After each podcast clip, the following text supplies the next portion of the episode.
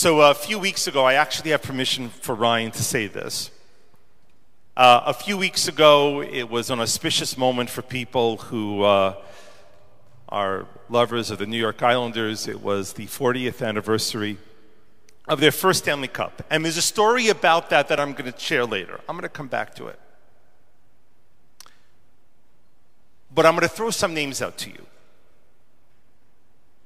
Ralph Lifshitz, Issur Danielovitch, and Stanley Levine.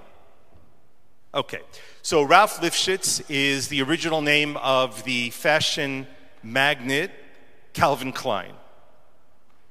Issur Danielovitch is, um, was the original name of um, Kirk Douglas, the great actor. He realized that in order to become uh, an established star in Hollywood, he couldn't go around as Issur Danielovitch. So he changed his name to a very American sounding Kirk Douglas. Stanley Levine, well, you don't know who Stanley Levine is. Stanley Levine, for those of you who may know, uh, ran lots of commercials. He was a dentist in New York. He originally was from Coney Island, where my father grew up. And uh, every time the commercials would come on, be it either on the radio, they didn't do much TV commercials back then, be it either on the radio or in the newspapers, my father would always say, What do you mean Stanley Lavigne? It's Stanley Levine. He changed the spelling and pronunciation from L E V I N E to L A V I G N E. So it sounded French and fancy. So all of these names are the story of people who are on the inside of the Jewish people who look to go out.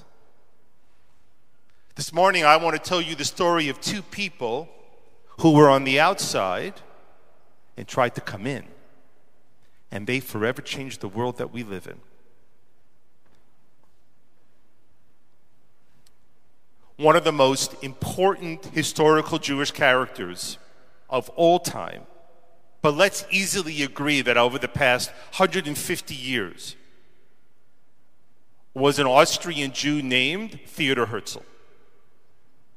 Theodor Herzl, as we know, is the father of modern Zionism. He was the one who convened the organisms of Zionism that led to the founding of the State of Israel. This Austrian Jew, who originally came from Vienna, came from the most secular of backgrounds. In fact, at the First Zionist Congress, which was over a weekend, on Shabbat they all went to shul, to synagogue, and they wanted to give an aliyah, which you just had. They wanted to give an aliyah to the Torah to Theodor Herzl, and he sheepishly and quietly said to a few of the organizers that morning, I don't have a talit. I don't know how to read Hebrew. And I never had a bar mitzvah. Could you imagine that? Theodor Herzl, the person who is responsible for the upending of the entire world that Jews are familiar with, never had a bar mitzvah. His parents were completely secularized by their own choice, completely secularized Jews. They, they associated themselves more with being Austrians than certainly with being Jewish. He married a woman who had the same sentimentalities as himself. He died as a young man at 44, and famously so after Theodor Herzl died. The World Zionist Congress organized crowdfunding to support his family, his wife, and his children. When it came time when they raised hundreds of thousands of dollars, in today's money, it would be millions. And when they raised that money, they asked his widow where she wanted to invest the proceeds. They suggested to her that they invest in Palestine bonds, which is the forerunner of the Israel Bonds organization. She demurred. The family around her and she said that they were going to invest in bonds of the Austrian Hungarian Empire. She didn't believe what Herzl believed in.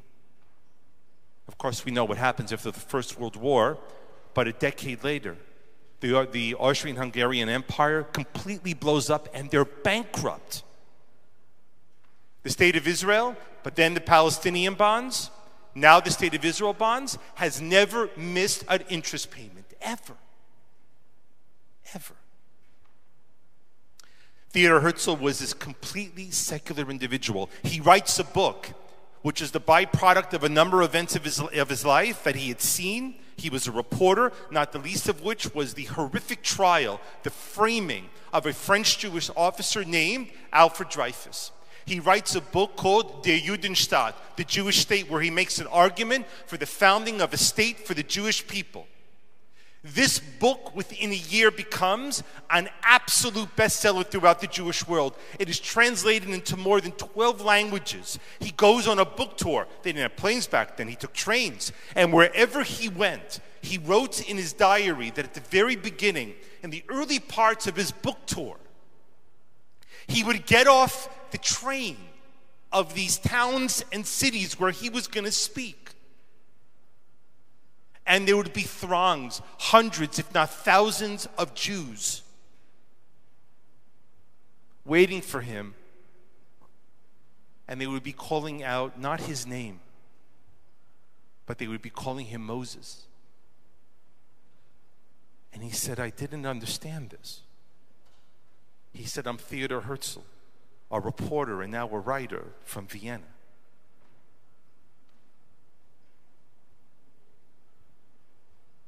This morning we read of another outsider. The person for whom Theodor Herzl got his nickname from Moses. Now, Moses wasn't the name his parents gave him, by the way. The name that Moses had, baby Moses, when he was born, was Tuvia, we are told in Jewish tradition. Moses is an Egyptian name. It was a name given to him by Pharaoh's daughter, we are told.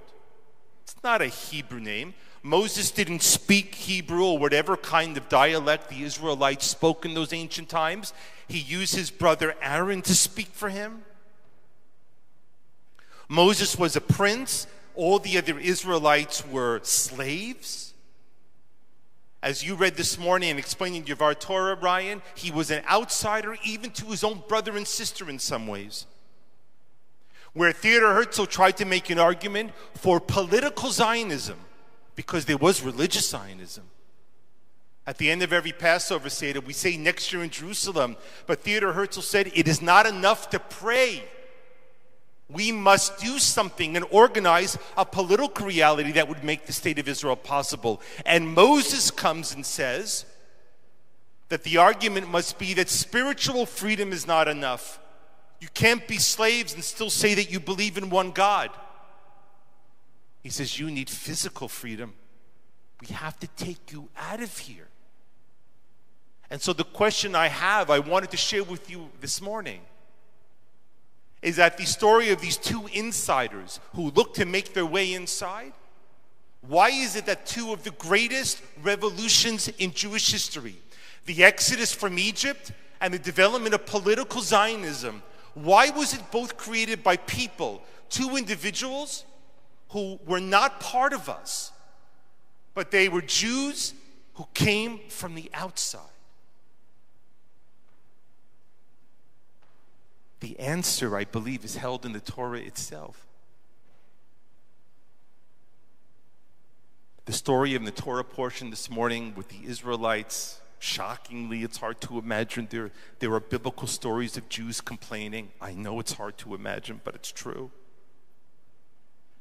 The Israelites complained this week, they complained last week. Next week, famously, is the story of the 12 spies who come back from the land of Israel. And what do they do? They complain. And Moses says to them,